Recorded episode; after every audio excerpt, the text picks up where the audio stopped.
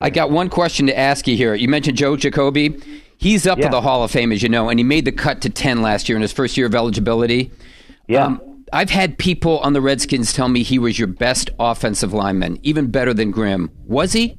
May have been. May have been. I'll tell you what, he might have been. I mean, he, he you know, he wasn't as athletic as Russ at all, but boy, what he could do. He, he had such long arms and such strength, and maybe the smartest guy on our offensive line.